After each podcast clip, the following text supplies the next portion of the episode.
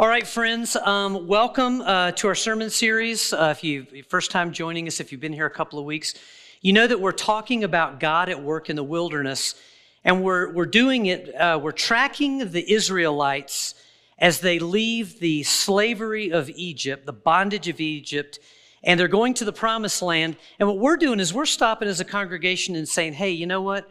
That 40 year journey, which sometimes we, you know, we roll our eyes 40 years, it's so terrible.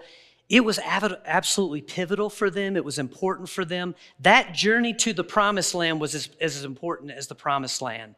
Because there they got to know their God. They got shaped and, um, you know, the, trust, just everything happens to them. So it's a, a formative, beautiful time.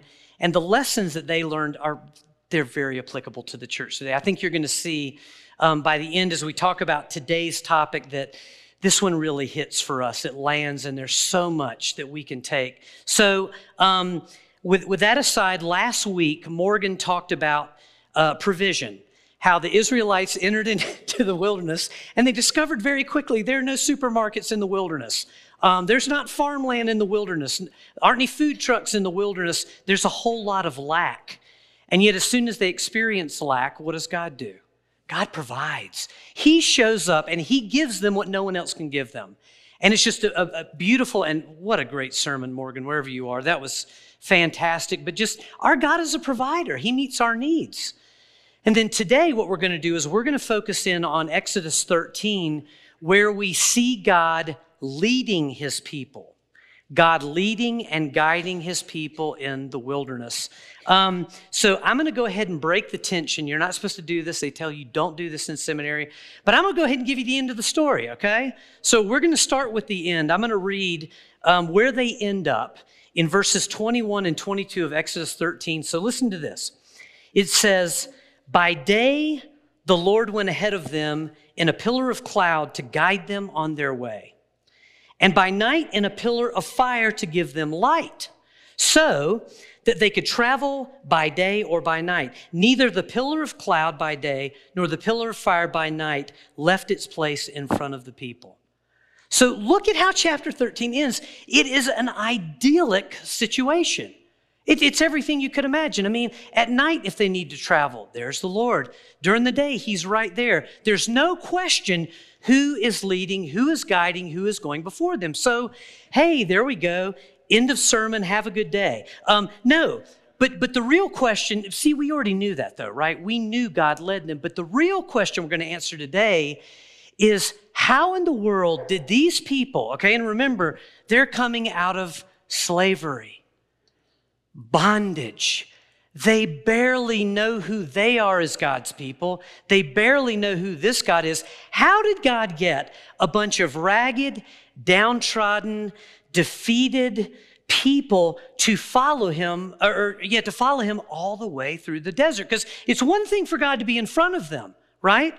But it's another thing for all of these people to go, yes, we will follow the Lord. No, no matter what happens, we're on, on this journey with you. I think the answer to that question could really help us these days as we seek to journey with God as the people of God, to be a people who are really led by Him. So, um, let me read how this happened, how they became these people, a people who would follow God, and uh, then we'll talk about it. All right, here we go. Exodus 13, 1 through 9. The Lord said to Moses, Consecrate to me every firstborn male the first offspring of every womb among the Israelites belongs to me, whether human or animal. Then Moses said to the people, Commemorate this day, the day you came out of Egypt, out of the land of slavery, because the Lord brought you out with a mighty hand. Eat nothing containing yeast. Today, in the month of Aviv, you are leaving.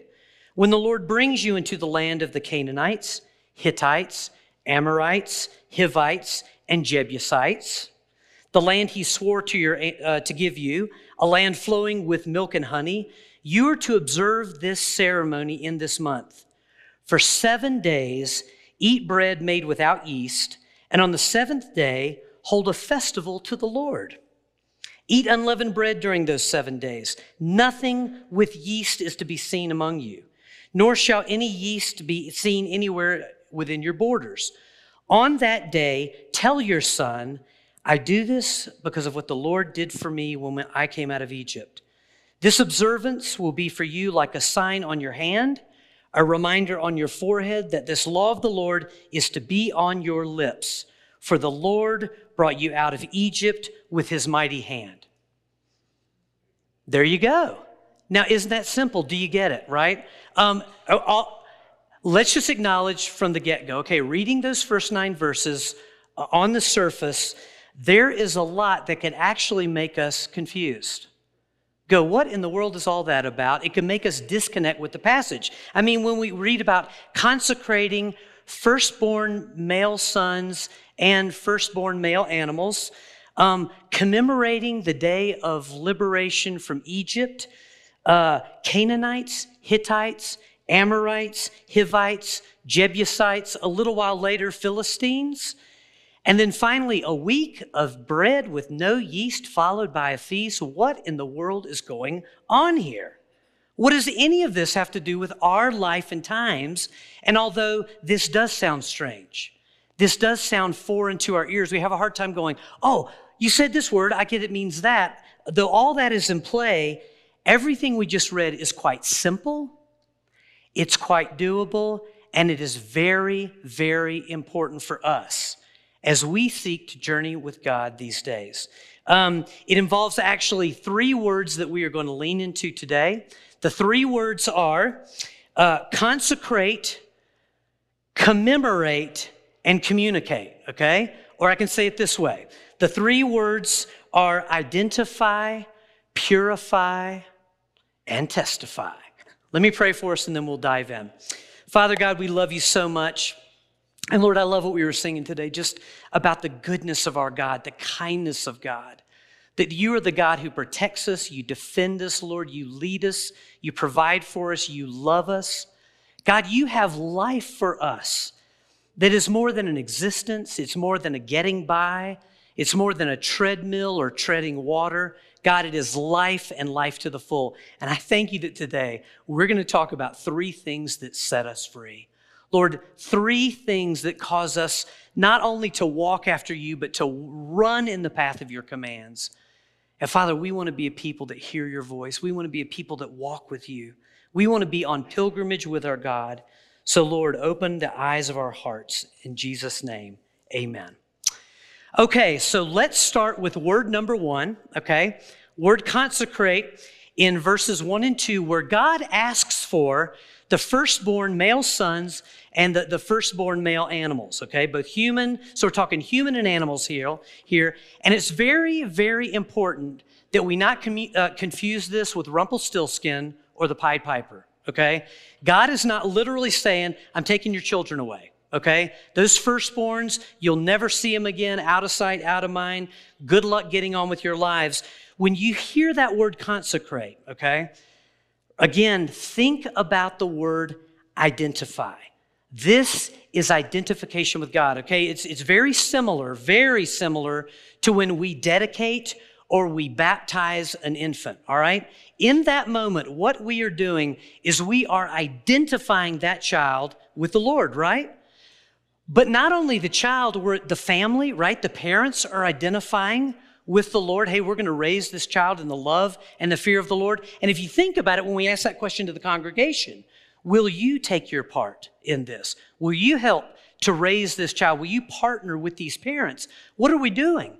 All of us in that moment are identifying ourselves with the Lord. We are committing our way to Him. We are saying, You are our God and we are your people. Now, in Exodus 13, why might that be important? Why might it be important that the whole nation identifies with the Lord? Well, think about the, the, the, previous 430 years. Who has been their master? Who has been, in a very real sense, an operating sense, who has been their Lord? Who's been calling the shots in their lives? It's been Pharaoh. He has been in, in charge. And, and, and listen, even from a legal standpoint, they belong to Pharaoh.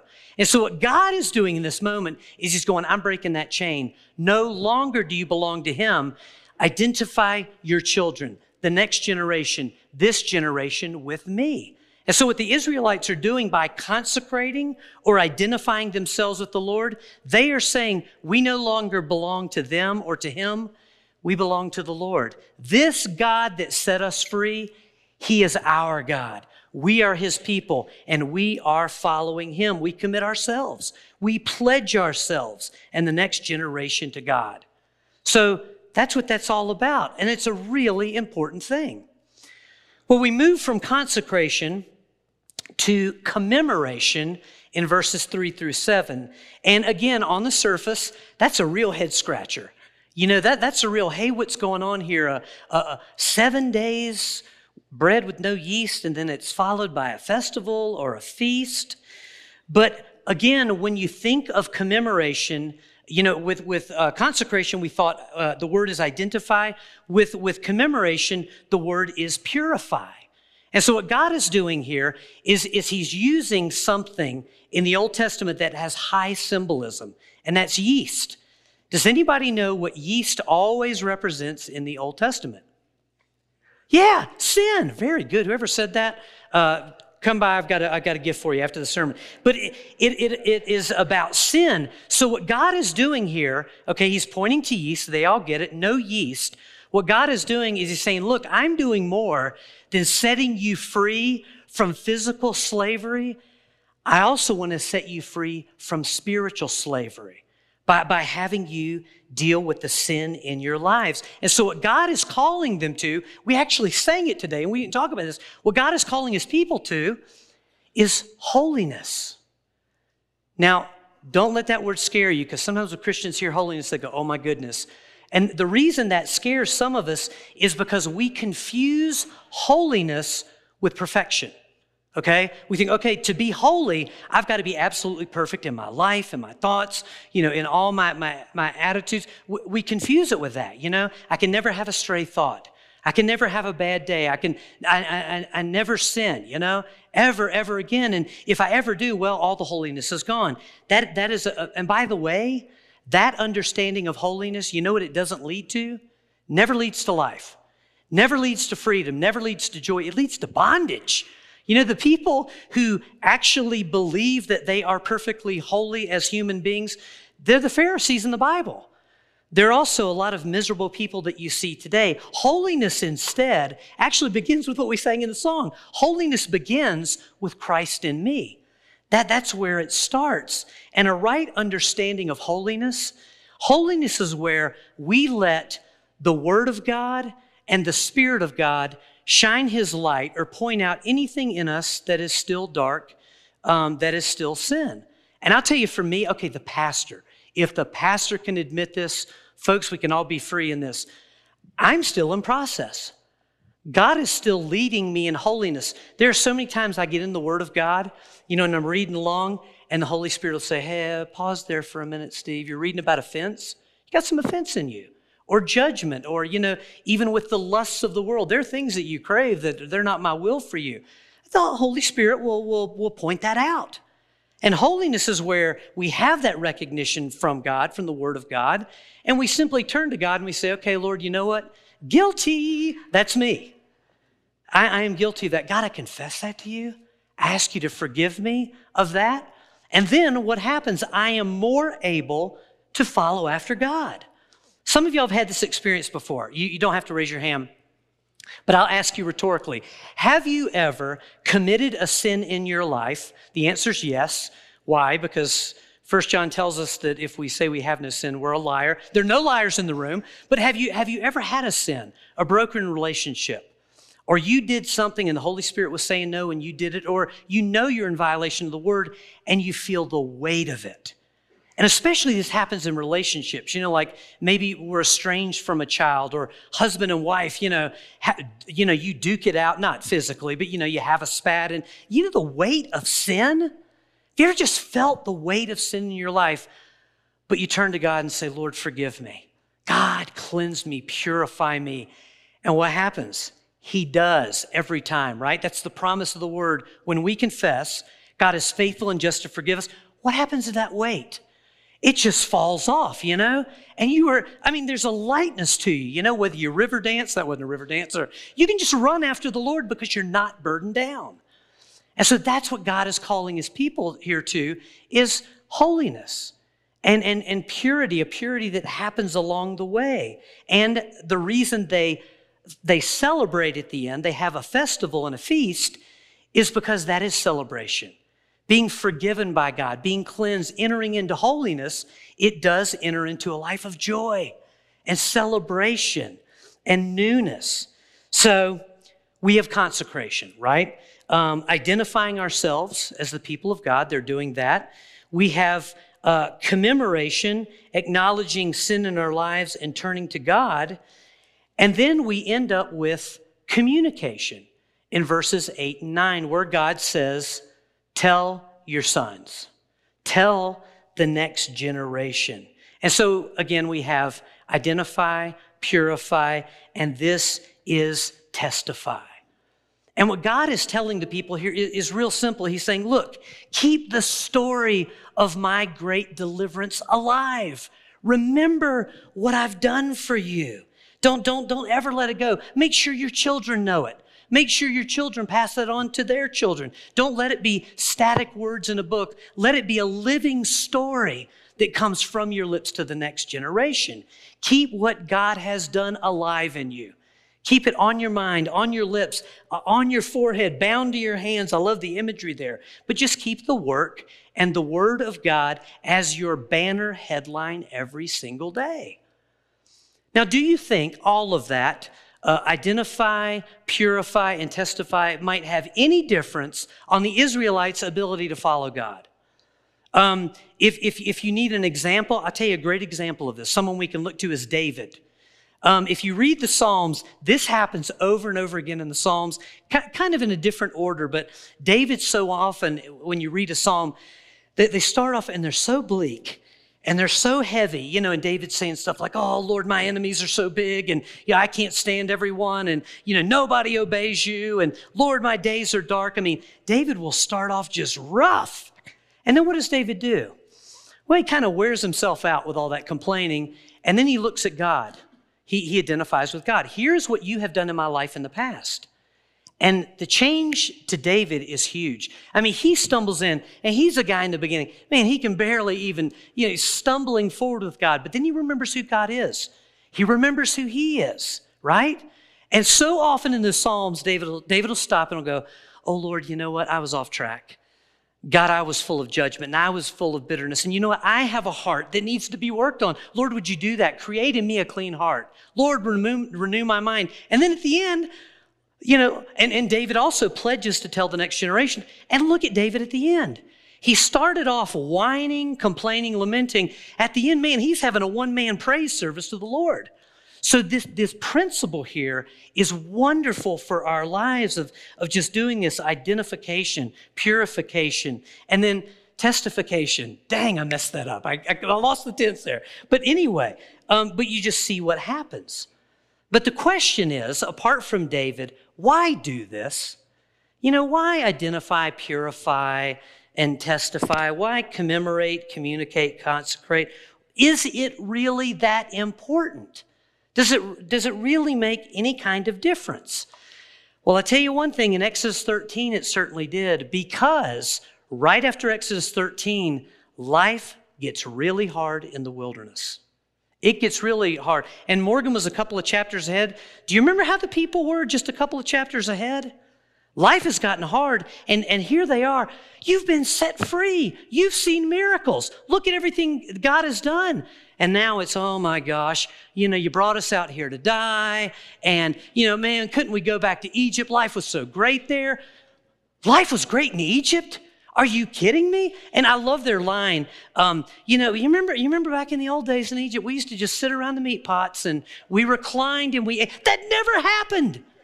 They'd never sat around La-Z-Boys with palm branches and grapes and eating meat. They were beaten. You know, their kids were thrown into the Nile, but it's that mis- misremembering. But listen, it's going to be so tempting for them to run back to Egypt unless they're living a consecrated life. It's not going to be as tempting if they know who their God is If they know who they are, He is our God and we are His people, it's not as tempting to run back. It's not as tempting if they're living a commemorated life. If they are dealing with their sins, right? They're letting, if they're letting God set them free from everything that separates them and darkens them and brings death, it's a little easier to follow God, right? A lot easier. And if they are communicating, if they are keeping the story of God's faithfulness, the wonders of God, how God set them free, how God has promised, folks, that, that, that will keep them and it keeps us moving forward with God when life gets scary. And by the way, before we get out of the chapter, we see how important commemoration, consecration, and communication are because we have a very chilling story in Exodus 13. It's very chilling, it's very short, but it's very wonderful. Listen to these two verses. See if you can figure out what's, what happens next. Uh, verses 17 and 18. When Pharaoh let the people go, God did not lead them on the road through the Philistine country, though that was shorter. For God said, if they face war, if they run into the Philistines, they might change their minds and run back to Egypt. So God led the people around the desert by the road toward the Red Sea. Now, here's what's going on, okay? In other words, when they come out of Egypt, they have a destination, okay? And the destination is a no brainer okay? It is a road that runs straight. It is a point A to point B. It's familiar. It is the way to go where they're going, all right? So what do you do? Hey, you take the road. You know, even if they've been in Egypt, they don't know how to get there. Hey, how do we get there? As the crow flies, that way. Anybody would tell them that. But there's a problem. The problem is right in front of them, now out of eyesight, maybe around the corner, but right in front of them and unknown to them is the Philistine army, okay? In the Old Testament, the Philistines were the most aggressive, warlike people. They are always spoiling for a fight. Philistines see anybody they don't know, they're going to kill them, right?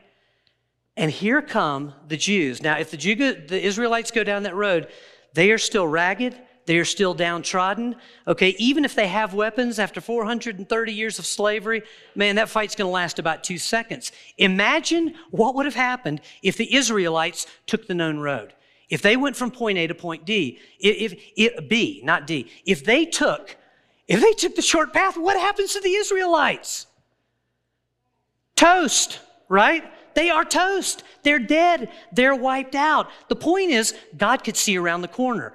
God knew what was ahead. And so God took them around the desert road. Was it important in that moment that they are following the Lord? Absolutely. Following the leading of God's Spirit means everything for them.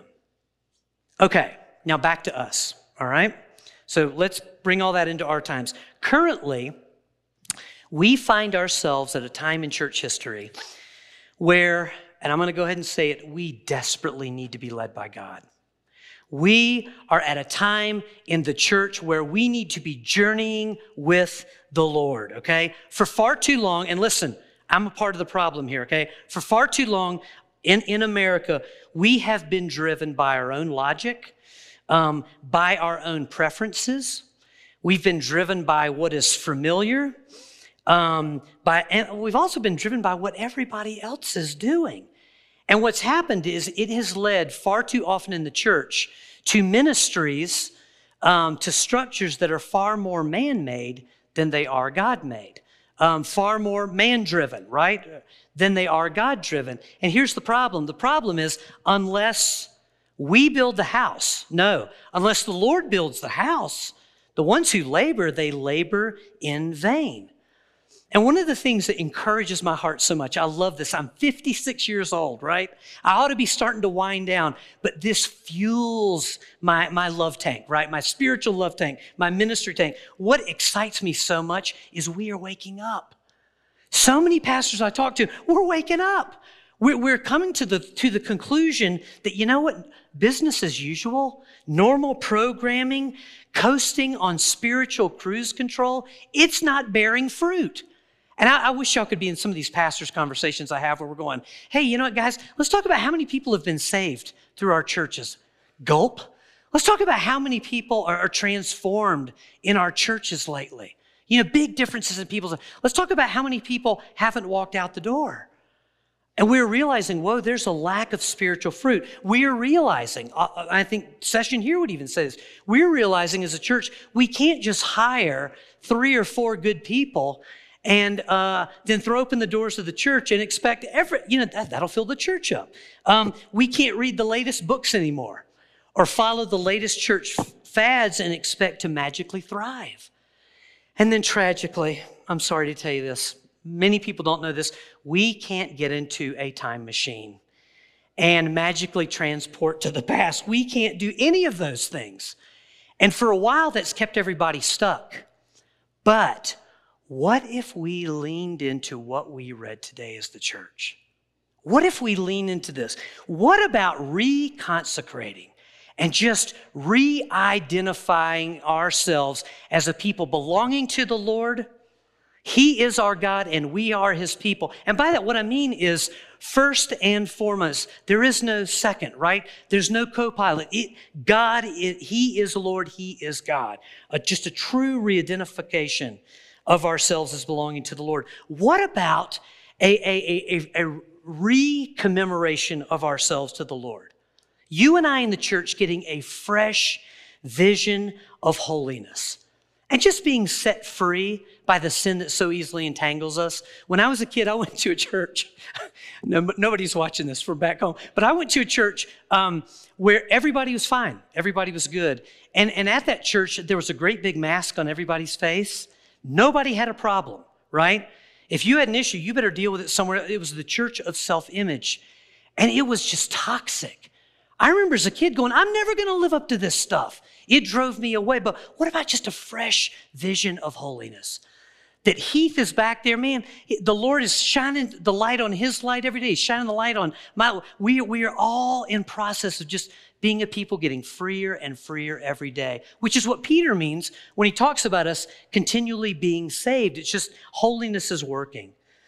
And then, then what about being uh, having a renewed emphasis on communicating the wonders, the work, and the Word of God. I think that that's one thing I would say in the church, one thing that has been lost, and I'm not going to beat this dead horse, is holiness. I think the church has really lost view of holiness in a lot of ways. But I think it also has in communication. And you know, that begins with me. Every single day, man, getting into this word and just saying, Lord, speak to me. I, I can't live without communicating with you, without identifying every single day with you. I, I want to be a person of devotion. But telling that story first to ourselves, and then telling that story and living that story among our families, among our neighbors, you know, in our world. Be, be in a church that really is a proclamation church. And that's one of the things, by the way, we're dealing with as we, as we look into the vision. And it's really important because, as, as Morgan pointed out, the wilderness doesn't end with their promised land. You know, we're still in the wilderness today. In that time between when Christ came and ascended and Christ comes back for us, we still are in, in a wilderness. Sin is all around us. I would, I would very humbly suggest that there is a little bit of contention still in the world, right? I mean, stuff's still going on down here. Life is still difficult. We are in the wilderness. And the only way we can journey through this is with the Lord. That's why Jesus, if you've never considered Jesus in your life, I'll just tell you this as someone who's been there, tried that, um, you're not making it through without Jesus. It's impossible. It is impossible. We, we need to journey with God. We need His freedom. We need His provision. We need His leading. Why? Because where He is taking us, well, heaven, wonderful, right? But even where, he's, where he wants to take us in this life, it's a rich experience with him. It's life and life to the full until heaven starts. So let me just ask you as I end this. I've been, this is one of these sermons, man, I have lived every word of this all week long. I've been doing what I'm going to ask you to do right now. I, I want to ask you a few questions. How do you line up with what you've heard today? How do you, uh, just as an individual, again, self, I'm also the, the president of this club, uh, are you consecrated to the Lord? Do you truly identify with God? Is your identity with Him? And I say that even to a room full of Christians because our identities can be in other things. Is our identity in the Lord and the Lord only? Is He truly our God? The Lord caught me in one thing. I won't tell you what it was this week, but I heard myself saying something and I went, uh oh, if, if, if you are Lord and God, I cannot make that statement. I've just, I've just betrayed that loyalty. And so we, we, you know, do we identify with him? How about commemoration? Is holiness at work in your life? Are you allowing God to shine his light on your darkness? Are you turning with, with those unlovely things, and we all got them to the Lord and saying, God, set me free? Set me free, Father God. Um, and then, how about communication? Are you in a place where you are hearing the Word of God for yourself? You're really digging into it yourself, and you're sharing that story of God's love and God's salvation with your family, with your friends, with people outside. Let's take a moment. Let's get still before God, and let's just uh, lean into those in prayer. Oh, God, I just confess that there was a time in my life where as a young and immature believer, I, I really believed the Old Testament was, uh, it was irrelevant. Um, didn't have anything to say to me. And God, I just thank you for just the beauty of what we see, Lord, the relevance of your word from beginning to end in our lives. And Lord, today we would just act on this in whatever way we can as individuals and as a church. God, today we would say we commit ourselves to you. If you can say that from your heart, even if you feel like it's been true in large measure, just freshly, God, I commit myself to you in Jesus' name. Father, we call you Lord. We call you our God. We call you our Abba, our Papa God. We do right now in Jesus' name. There is none other besides the Lord. You are ours and, and we are yours, God. Holy Spirit, we invite you today to purify us. Lord, forgive us if we have been in, any one of us has been in a place of denial or even condemnation. We've wasted our time condemning ourselves for what you have promised to set us free from. Or whether we've looked the other way, Father, today we invite you, Holy Spirit, show us anything that is sin. Show us anything that's in the way. Show us anything that is separating us from you, that's bringing darkness and death in our lives. And Father, we, we would just turn to you now for forgiveness with whatever that is, whether you show it to us now or later. Father, there it is. We confess it. Cleanse us. God, make us clean. And thank you for the joy that comes from that unburdening of sin in Jesus' name. And Lord, help us to be faithful to communicate your word. Lord, not just on a Sunday morning, but with our lives, with our actions, with our words. Lord, help us to be a people that, God, we proclaim and we testify to the good news of Jesus Christ who saves all who turn to him in repentance in Jesus' name. God, have your way with us in Jesus' name. Amen.